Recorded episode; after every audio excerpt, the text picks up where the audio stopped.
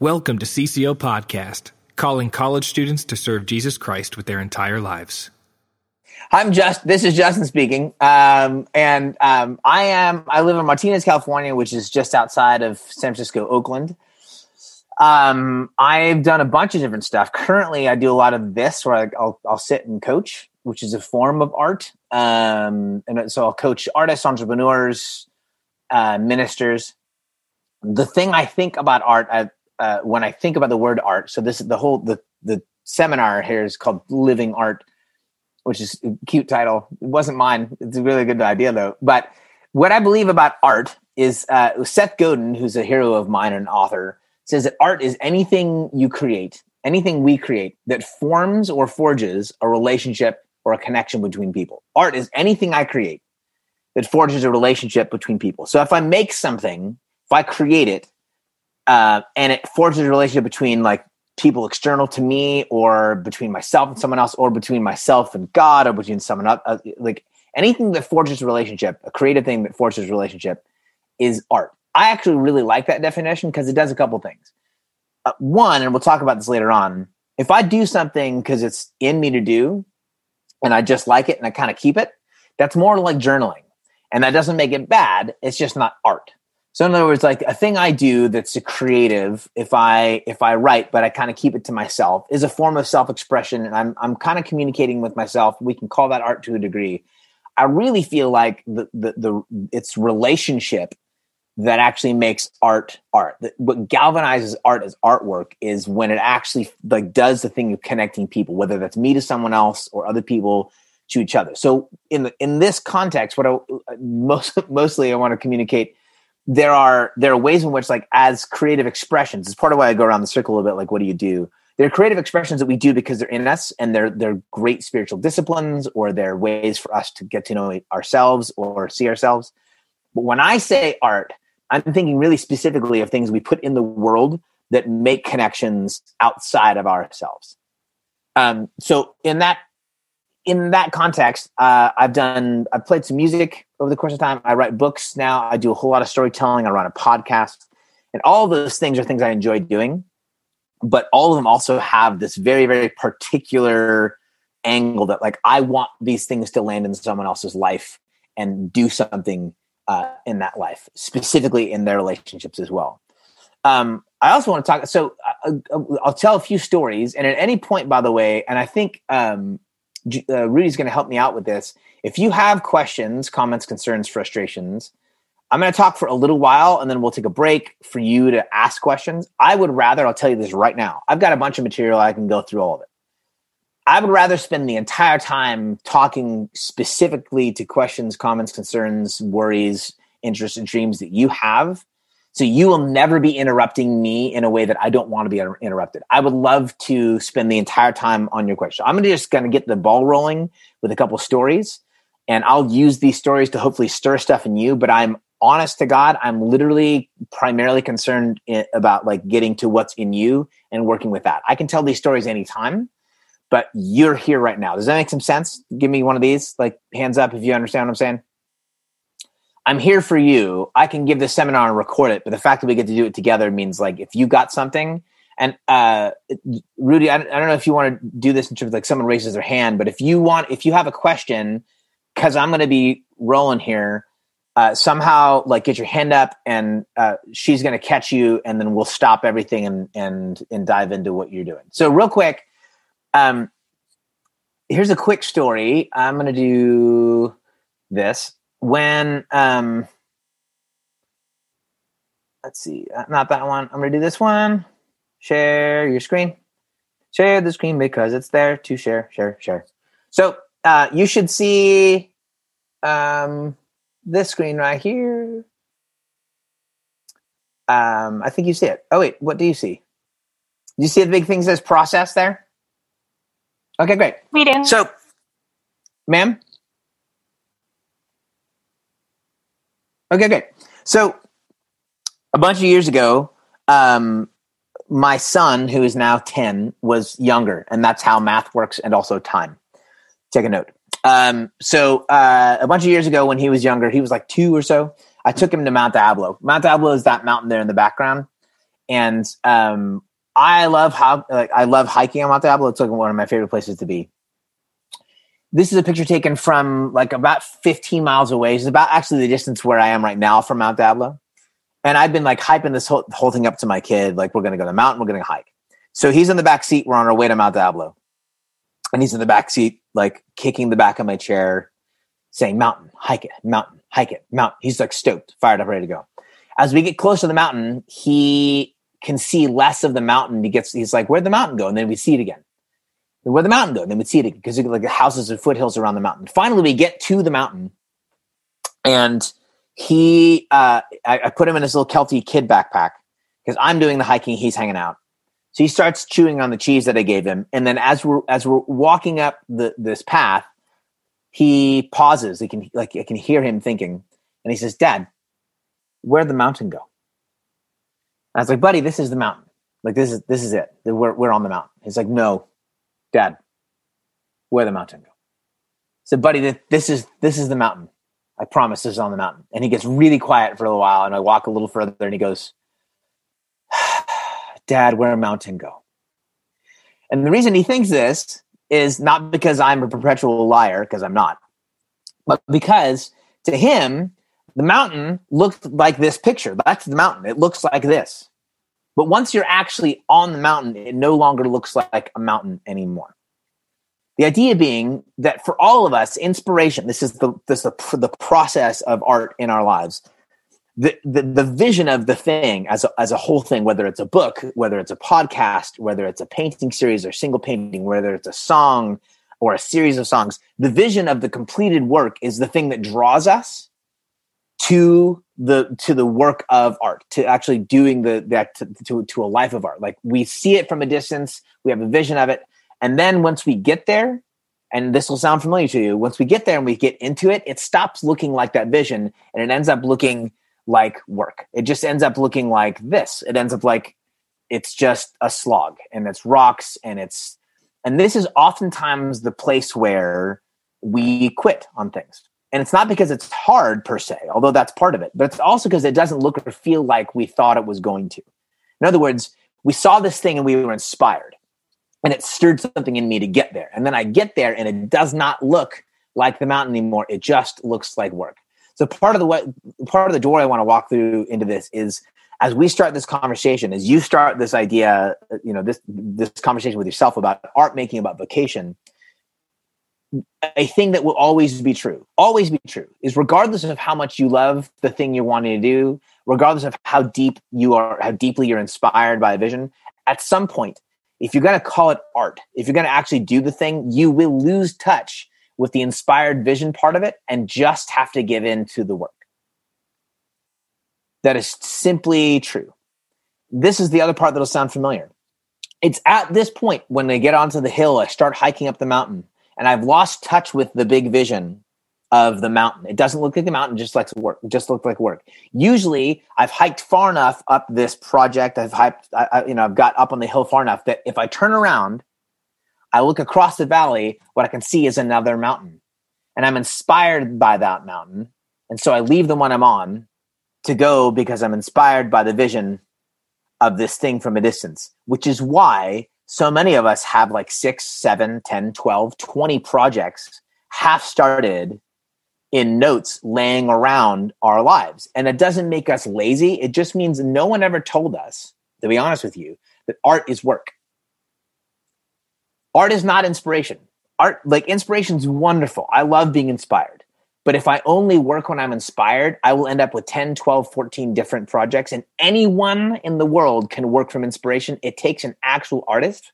We become, I'll say this, we become artists when we actually do the work and we fall in love not with the vision of the thing but with the 400 feet of dirt in front of us once we get there it will all we will always lose touch with that vision um which brings me to this let's do one ton, one more kind of inspired story um and then we'll like take a quick like question answer break here so when i got started playing music a bunch of years ago 1998 or so um, I wasn't looking to play music. I was I was uh, doing youth ministry and public education. You know, because of all the money available in both those fields of work. Uh, I was looking to just rake in mad cash. So I was because I was making so much. I was literally making like six hundred fifty dollars a month. I was killing it, and because that was true, uh, I was living with four other guys in this guy Frank Tate's house. Now Frank Tate ran a record label, and I thought that was neat because I liked music, and I was just playing music just to do it. Well, kind of. I had recently become a Christian. Uh, like I started following Jesus when I was 18, and now I had this invisible friend who held together the universe, and that's a lot to process. Uh, and so I was playing music to like help like negotiate and navigate my own emotions. And Frank came to me one night, and I was just I, I played some songs in the house, and he said, "Hey, have you ever thought about playing music for a living?" I was like, "Whoa, you think the songs are pretty good?" He goes, no. "All these stories are true, by the way." He goes, "No, the songs aren't very good, but I like you." I was like, "Thank you." So, um, my my young life club most of my kids were like juniors seniors coming into this coming into the uh, into the summer. So it was actually a decent time to step away and try something new. So i kind of gave into the idea like well let's let's let's see what happens here. I went into the studio started cutting this record. And somewhere in the midst of like the middle of the summer there was a thing called gma week. Now gma week in nashville was different than it is now but it used to be like you would go to this place in nashville and all the record label people would like bring artists and they would basically just hype up all their stuff.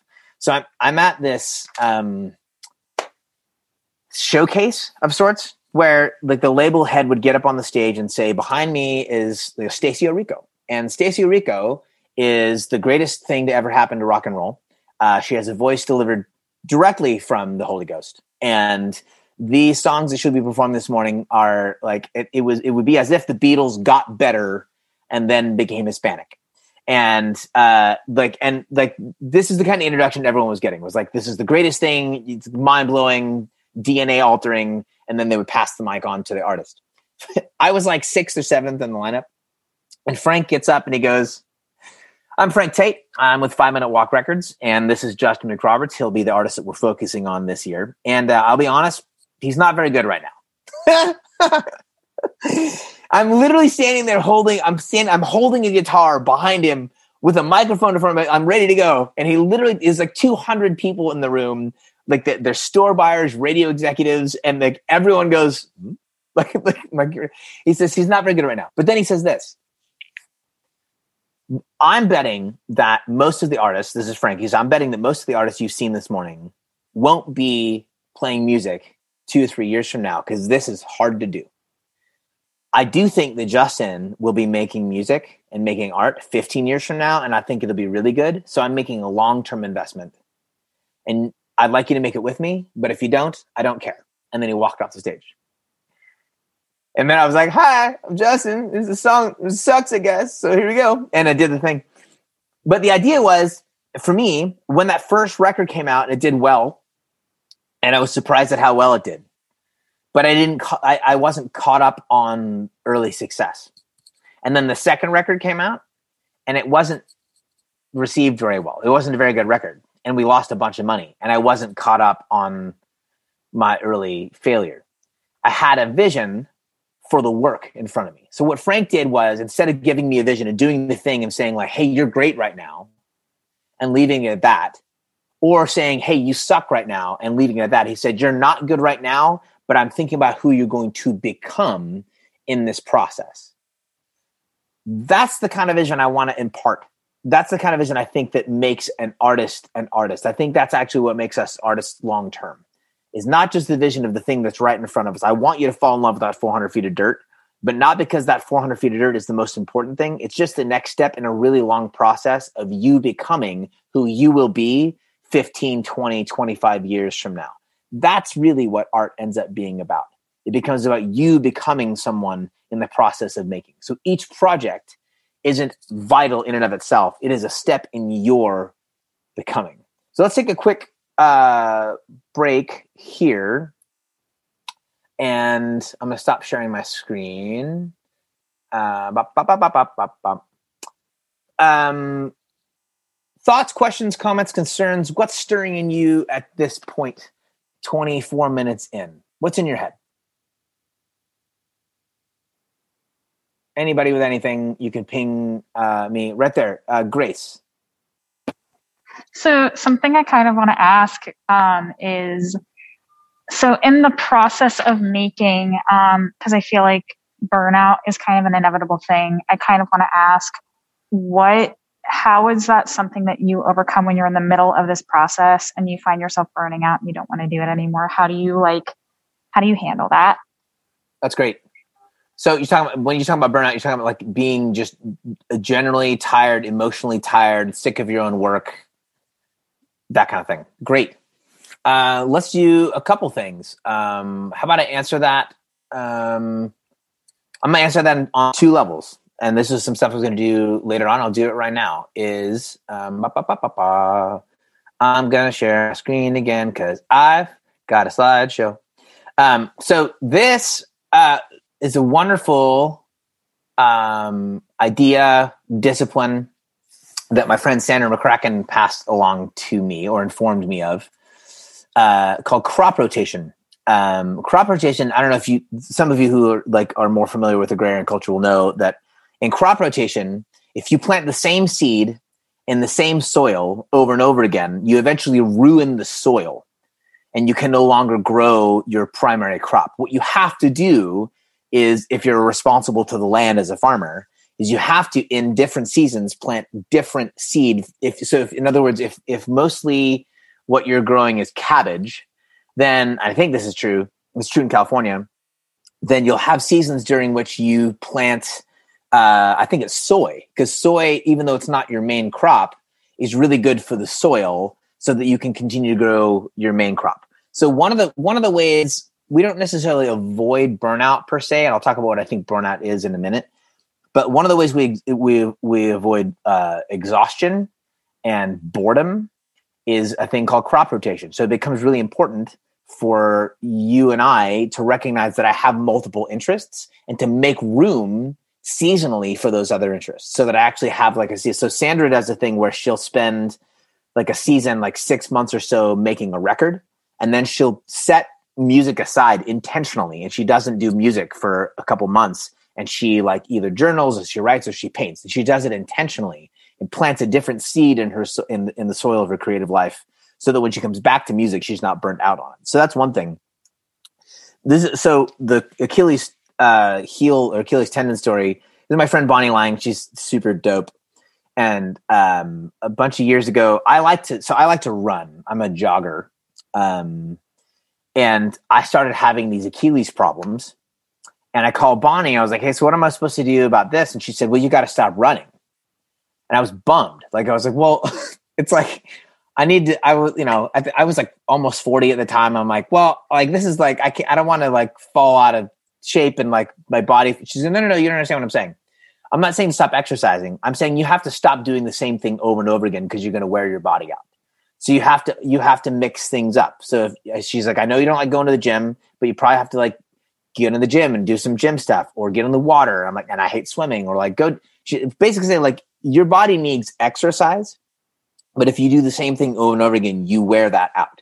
This happens so often with art making that like it's not it's not about my exhaustion as just as exhaustion. It's that I cannot do the same thing emotionally over and over and over again without wearing myself out emotionally. So when I think part of what I think burnout is is is is usually that I'm not paying attention to my own soul saying I I need to change things up. That's one of the things. So which goes to the other thing this this question like is just to know what else moves you and to actually have a list. Actually keep track of things that you actually have like have and take interest in. So paying attention to art that moves you, paying attention to things that inspire you, and having a place in your life where you keep a list of like hey i would really love to do a painting project someday or seeing something like i would like i'd like to write a series of poems. Even if it seems like i would never really do that and it seems really peripheral.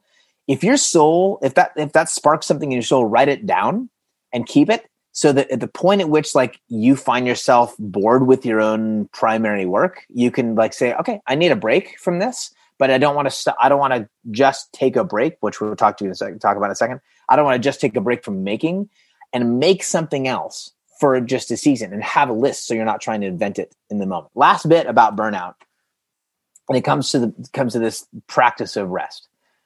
Um, we all know that the Sabbath is a commandment.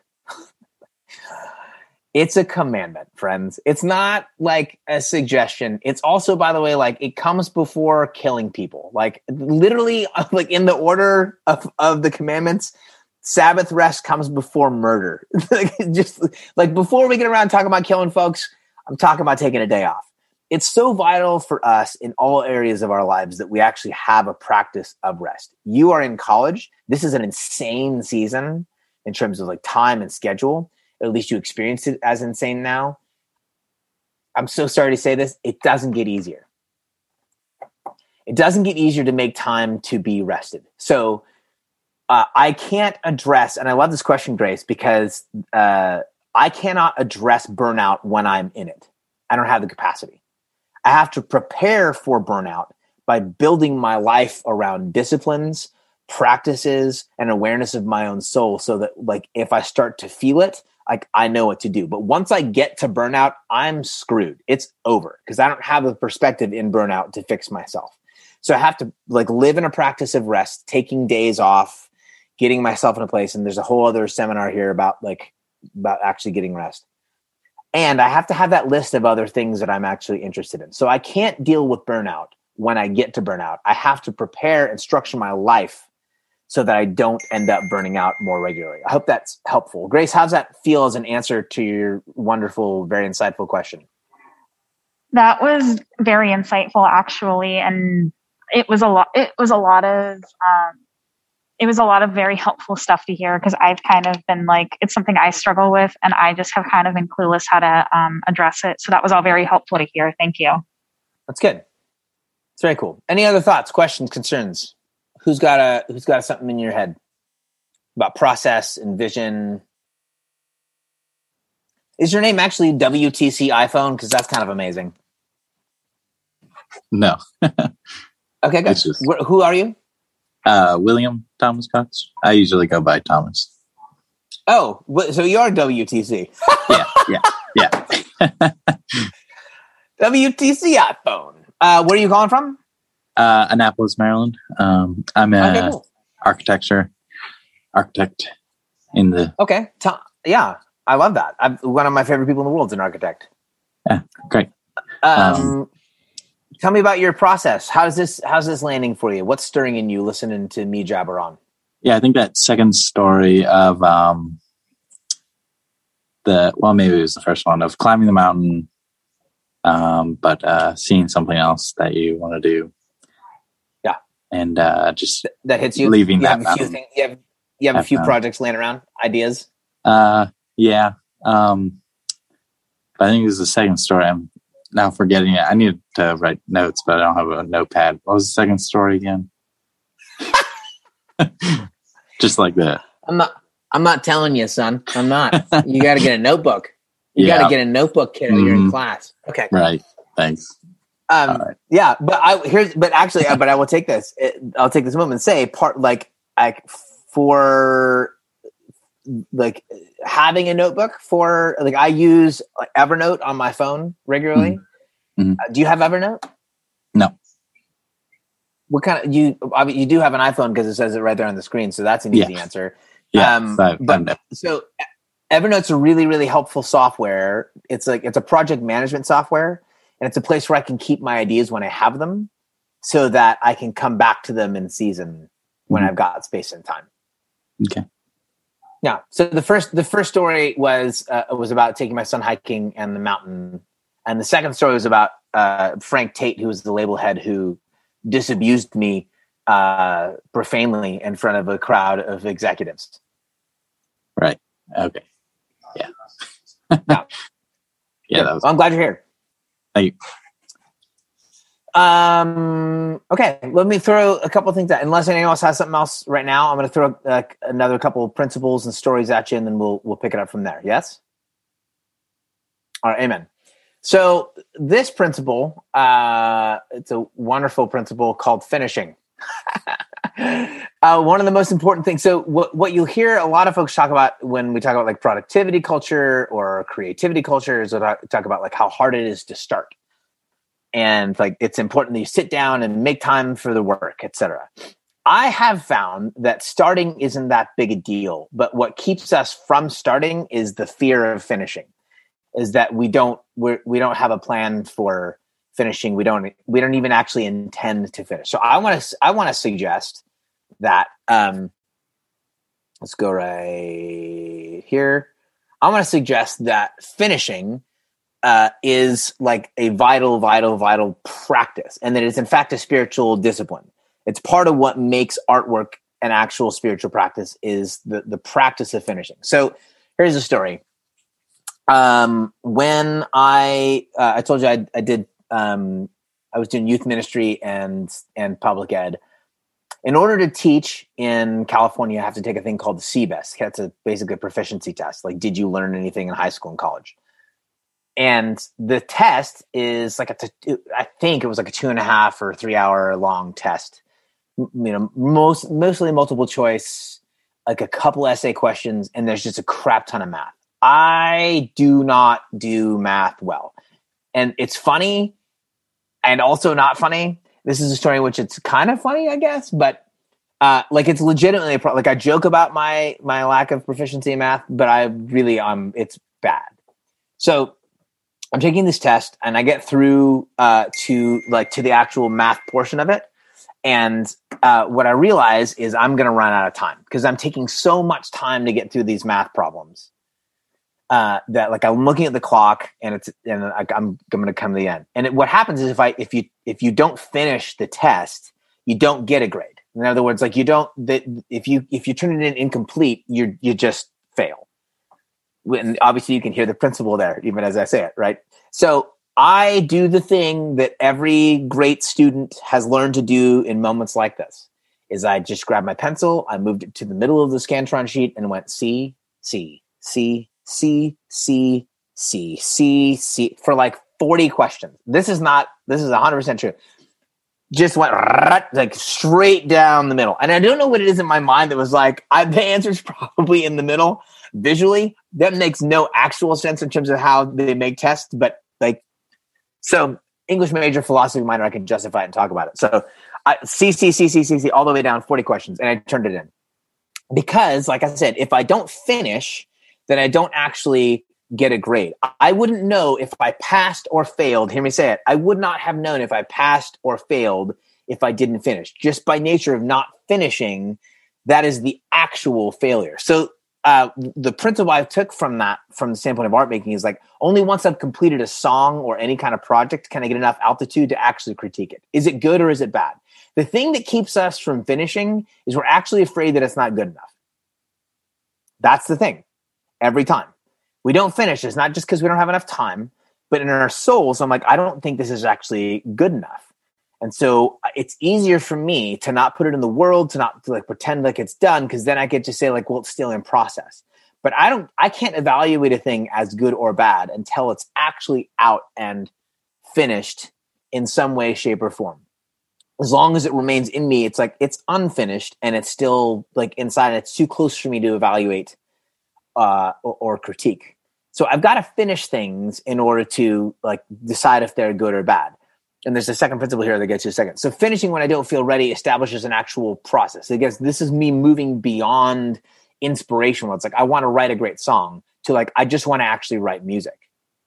If that makes some sense. I don't want to write. Sure, I want to write great songs. I totally want to write great songs. But in order to write great songs, I have to be able to write songs, which means I have to do this next thing. I have to make bad art. I have to. Here's what here's what I'm not saying. I'm not saying, oops, some stuff you made isn't great. Here's what I'm saying I'm saying you literally have to make crap before you can make anything that's worthwhile. It's a thing you, it's a discipline to finish things that are not good and make them available to yourself and or others so that you can see what do you do that's positive what do you do that's not positive if i constantly if i always leave things unfinished then i can always make excuses for why things aren't great and then i never actually grow i have to finish put it out in some way, shape, or form, and then get critique from the world around me or from my own eyes, and then I can take next steps. So here's a way to think about this. So this is a guy named Andre Agassi, was a tennis player, uh, like in the '90s, was one of the world's better tennis players. and part of what he was known for is like he was one of the only men on the circuit who would hold the tennis racket. You see right there, he would hold the tennis racket with both arms. Most of the men who play like they play with one arm. Most of the women he'd seen play play with their hand with both uh, hands on the racket. And the re- the way he got there was that when he when he when his father was teaching him to play tennis, his father lobbed the ball over the net, and then Andre would like kind of chip it to make sure it landed in bounds. And his dad said, "Hit the ball harder." So Andre hit it a little bit harder and landed out of bounds. And he went back and he started chip it. And, and his dad eventually was like, "What are you doing?" And Andre said, "Like I like I want to make sure it lands in bounds." And Andre's dad said, "Andre, hit the ball as hard as you possibly can, over and over, and someday it will land in bounds." The principle here being if i constantly try to get it right if i'm trying to like make it perfect i'll never finish work and i'll never actually grow. I don't grow into my own voice. I don't grow into my own patterns if i'm just trying to get things right.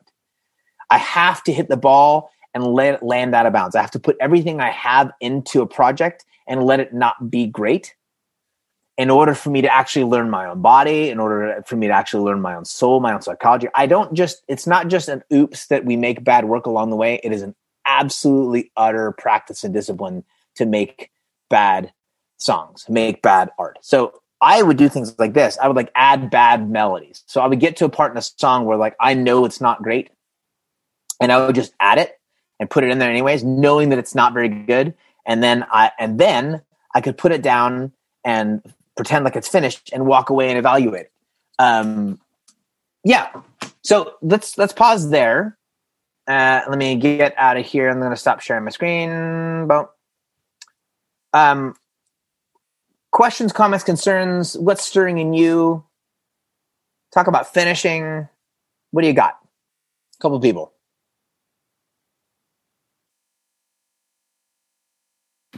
So I, just, I guess a question regarding like kind of being willing, being willing to fail and stuff like that, and Yes. like make bad art. Um, Uh huh. I think I, I definitely like have some experience with that. Like I know I've been in a band for about like two and a half years now. When we first started, that we were horrible, like really not good at all. But then like Awesome. over the course of that time, like we released an album, and then COVID hit, and that kind of took the wind out of our sails. But um, I guess like how do you like quiet that like inner critic that just like is like nope the you know the beat was slightly off or you know the that chord was ever so slightly like out of tune or you know like Yeah. minor minor You don't thing. quiet it. Yeah, Mhm. so you don't quiet it. You make a friend with it because it's not wrong. A lot of the time, like that thing that says, "Hey, you're not very good," like it's right. You're not. Um, and so I, I don't want to quiet the that critical voice in my head. I want to just I want to make friends with it. I want to be able to say like, "Yeah, you're right. I'm not very good. What what else do you see? Like, why else does this suck?" And then be like, "Yeah, okay, cool and then work and then get work in other words i don't want to quiet that i just want to get back to work the thing that i do is it's not the critical voice in me that keeps me from working it's my emotional response to that critical work so you're better friends and you know this michael like your better friends are the friends who be like you have food in your teeth those are your better friends your better friends would be like listen man if you don't shower more regularly like she's that's you know like your better friends are the ones who honestly will bring critique to you. So that critical voice in an artist's head is actually a friend. The thing that's not a friend is the thing in me that thinks somehow I'm above critique or like that I should be afraid of it. You will forever, ever, ever, and ever like have next steps in your work. Bob Dylan, probably the greatest like individual songwriter in the history of American music, right? He dropped 60 something records, something like that. Like it's just an absurd amount of albums. Okay. Somewhere in the middle, like album like 21 or 22 is a record called Blood on the Tracks. Blood on the Tracks is probably his best record. Uh, it's an amazing collection of, of songs. Um, and then after he finished that, he continued to make music, and some of it wasn't as good as his previous stuff and he knew that it wasn't but what bob dylan did that made him a great artist is he kept working at it even though like at he knew what songs were better he knew what songs weren't better and like he just kept at it so you make friends with your critical voice and you respond to that critical voice by saying, I think you're probably right. Let's get back to work. Does that make some sense? And you make the connection here between like if I'm working from inspiration and like the vision of the perfected mountain thing, that if I'm working from there, then like when that critical voice says it doesn't look like the mountain, then I'm like, yeah, it doesn't look like the mountain and I want to quit. But if I fall in love with the 400 feet of dirt and say like, no, you're right. We're not at the top of the mountain. Duh. Of course I'm not at the top of the mountain. I'm still climbing. Then that critical voice becomes a guide and a friend.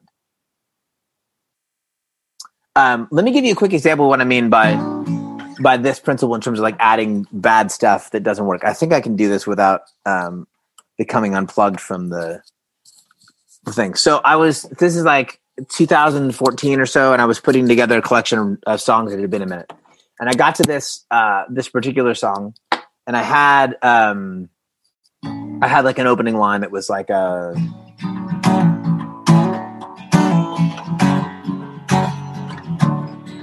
Oh, I used to be angry. I learned how to fight. Oh, I used to be certain. I'm all right. And I really liked that. Like it felt really good. There's like a like nice flow to it. But then like I didn't have anything else. Like it was like there was absence. It was just like the the, the dark pit of I don't know what comes next there. And I couldn't get past it. So what I did was, oh, I used to be angry. I learned how to fight. Oh, I used to be certain. Now I'm all right. And then I went like this. La da da da da da da da da da do. La da di do. And it was just it just trash. Super simple, really predictable. It was, it was awful. But I couldn't I, like I couldn't get past that thing, so I just I, like I, I literally finished the song like that with like some lyrics and then a bunch of la di das with garbage melodies. And I, w- with my phone and a microphone, I recorded it and pretend like it was done. And then I put it away. And here's the thing you know your favorite artists, like the people you think are like legit the best, whether they're great architects or great musicians, if you listen to their music, even you know they're a hundred times the artist you are, you'll listen to a song and be like, that one's not very good because we listen at we listen to other people's work. We pay attention to other people's work from a distance. I have to establish that same kind of emotional distance from my work. Not because i don't want to care about it because my favorite artist i love and need my favorite artist to make work. Like it's food. If you don't make work like I, i'm mad at you because it's been too long. God bless taylor swift for making three records in 18 months. I needed her so bad and she did. So like like i like I, I need those artists. So I'm not emotionally ta- detached from their work in terms of like my association with it, but like I get all tangled up with my own. So I've learned to like finish stuff, put it away. So I came back to that song and I listened to it more like the way I listen to someone else's music. And so I noticed that I could, I came to that part and then I was I was going back to the same one note that I was at before. I was like, that's really weird. What if I changed it to that. And the minute I did that, because that's the way I listen to other people's music, is like, I don't know why you go to the minor there. Why do you go to the minor? Why do you have to hit the same major note? Like, I, that's what I do with other people's music. So I did that with my song, and they ended up going like this. Well, I used to be angry. I learned how to fight. Oh, I used to be certain. Now I'm all right. And then I changed it up this. Used to think every good work was done in the light. And it just set a bunch of stuff free. Oh, everything has changed for me. And I wouldn't have heard that note if I would have just left that song in my head. If I would have like, if I hadn't recorded it and put it away and pretended it was finished, then I couldn't see it from the outside. So finishing is a discipline by which I actually give myself permission to listen to, pay attention to my own work from the same kind of distance then I'm able to listen to and critique other people's work. Does that make some sense? That's a great question, Michael. Thank you. So make friends with your critical voice because your critical voice is actually right most of the time. Which is to say, yes, you do suck a little bit at all the things you care about. Um, anything else? Questions, comments, concerns? We're kind of close to where I want to put it. This is uh, Ella. Ella. Ella. A. A. Hi, can you hear me? I can. Awesome. Um, I think I was just wondering, how do you kind of with like you were talking about how you always have like just like a bunch of projects going on because it's hard to like finish them and it's good to set them down. I was just wondering like what how do you kind of like prioritize or figure out which projects are worth finishing? Great question. Thank you. Um, so, principle one do all of it. If you have interests, plans, dreams, uh, you, like all of you are half my age. I'm 47 years old. Um, I'm telling you right now that if you have plans, dreams, interests, if you have things that are in you, I'm telling you do all of it. That's the first thing. There won't be a plan or a dream or an idea that's not at least worth giving a little bit of a shot. If it sticks with you and you're like, I kind of want to try this out. I'm not talking about like a neat, like, like, um, it'd be cool to like, I don't know, chew gum every day and then like find different bridges all over the world to stick a piece of gum on, like some kind of random idea. Like, but like, if it's like, yeah, uh, uh, I would like to collect uh, stones from different places in the world and make a like if this if it's a, if it's a doable idea at all, like I'm telling you to do it. Absolutely, because the world needs your art so freaking bad. It's not even fun. You know, I'll come to why in a, in a couple minutes. That's one. So do all of it. Two, the calendar is your best friend. The calendar is a place that gives your soul permission to say yes and no without abandoning things. So like right now i have so i release a book in i release a book in june at the same time i'm working on another book idea and i have a children's music project that i'm wanting to do and then i have a third book idea and then i have a, like two podcast ideas and then i have this video series thing and all of this in my head right so instead of it all just being up here jamming my head up and telling me you don't have enough time i look at my calendar and i say okay i'm going to commit to this and have this book out by June. And then in the meantime, I'm going to have the next book done by this date. And so that's going to be these months. And then I get to take this other idea that's like this video series and be like, hey, listen, little buddy, you're a really great idea and I love you. I don't have time for you right now, but I promise that we're going to get to you in the spring of 2022. Okay.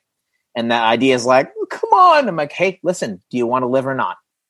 I do want to live. Okay, great. So then can you wait till 2022? Okay. And then I put it on the calendar for 2022. And what it does is my soul now has a place to hold this idea that's even down the road, which ends up doing this. And you have to trust yourself to this piece.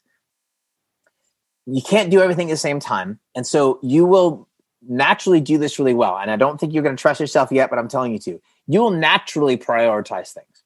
Your soul will tell you, I need to do this now. You'll feel it. Like, this is the thing I have to do now and the stuff that your soul's not ready for you'll be able to more easily put off in the into the future. And it will give you time to like let that idea if you actually put it somewhere you do two things. You put it on a calendar so you tell it it has its own space. And then you actually create a, a thing like in evernote or in a notebook where like when ideas come up about that next project from 2022 you actually write that down somewhere. So by the time you actually get around to do it you're so freaking ready because you've been chewing on these ideas. So one do all of it Two, put it on your calendar. Three, create a space where your back burner ideas actually get some attention when they come up. Because if you have this, which you do, like like you're gonna have these ideas about a project you're not ready for. So give you give that some space on a calendar, give that some space on in a journal, and get to it when the season comes. That's a great question, Ellen. Nice work. Anything else? From right here. I got time.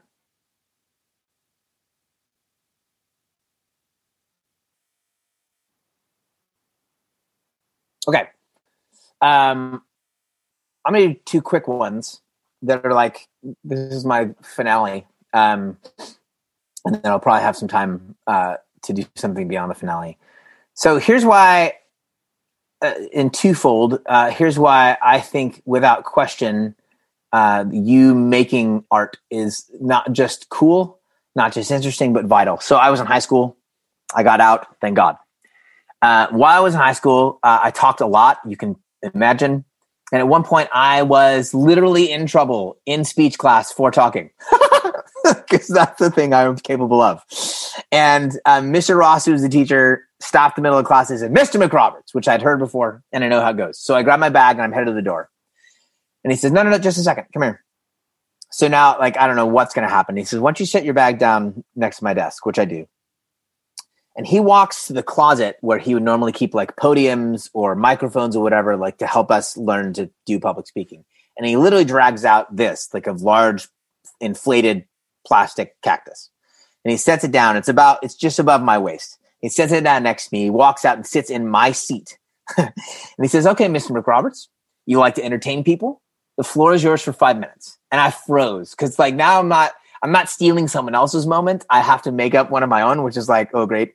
So I'm frozen for I don't know how long. And the kid I was joking around with gets like annoyed and he says, Okay, come on, man. Just pretend like you're in the desert, okay? It's just a cactus. To which Mr. Ross says to me, No, it's not just a cactus. It is whatever you make of it. And for the next three minutes, it was a friend that I hadn't seen in a long time. It was a fountain. It was an alien. It was a spacecraft because it wasn't a cactus. Hell, it's not even like it's not a cactus at all. It's a piece of plastic with some air in it and some sand in the bottom, if it's that at all. And that principle uh, of it is what you make of it is part of what it looks like for you and I to live in the posture of children of God. There is no such thing, hear me say it, as it is what it is. No, it's not, because every ounce of circumstance there is in human experience has been forged by people whose wills they trusted and executed on. So when we talk about even massive monolithic things like systemic racism, systems are not simply what they are. They are what people made them to be. And if we live in the posture of it is what it is, then I'm going to let myself get stuck. And I don't want to get stuck. And that's not who we are in Christ. We are co-creators. It is so vitally important for you to make what's in you. It's so vitally important for you to do the things that you're dreaming about because the world needs to not see your work, but they need to see that it is possible to take the circumstances around them and make new things. So you have to. This is your witness. When my father ended his life, I could have just been like, it is what it is. Like I'm in my, I'm in my 20s and suicide is awful. But instead, it planted a seed in me of compassion for people who live like my dad. It reshaped the way I understand my life. What do I do with my father's suicide? What do I do with my friend's divorce? What do I do with a cancer diagnosis? All these things are awful and they're hard. Our circumstances can be great, they can also be entirely terrible. But there will always be a question on the other side of those circumstances about what am I going to do with this? Jesus Christ was crucified on a cross, He took death and through that death, he created new life and everlasting connection with the Father. That's what he did with death. And our witness is to take the world around us and the little bits and pieces we have and make new things with it. This is why it's important for you to do what you do and what's in you. Last story about that, and then I'll let you go. There's a um, little trail over by my house. It's like a mile and a half that direction. And it weaves its way through this park. And the park is that's actually not a picture of the park. I wish it's dope, but uh, and there's a part of the uh, of the of this trail that when it rains, the water swells and you can't clear it. And so normally you'd have either have to try to jump and get your feet wet or just turn around. And a few years ago, as I'm coming up on this part of the trail, figuring I'm probably have to turn around because it's been raining, someone had built a bridge across this trail. It's a big bridge, like a, like a, it was like seven or eight feet across, wood, and it's like a mile and a half in. So someone had like drug wood in there and done this whole thing. And I go home and tell my wife, and two days later we go back out to see the bridge and it's gone. Like it's gone. Because someone had destroyed it. Someone had torn it down. And I don't and I don't know why, which is what my wife said. She's like, why would someone do that? I was like, I don't I don't know. It was sad. Somebody built this beautiful bridge, someone else tore it down.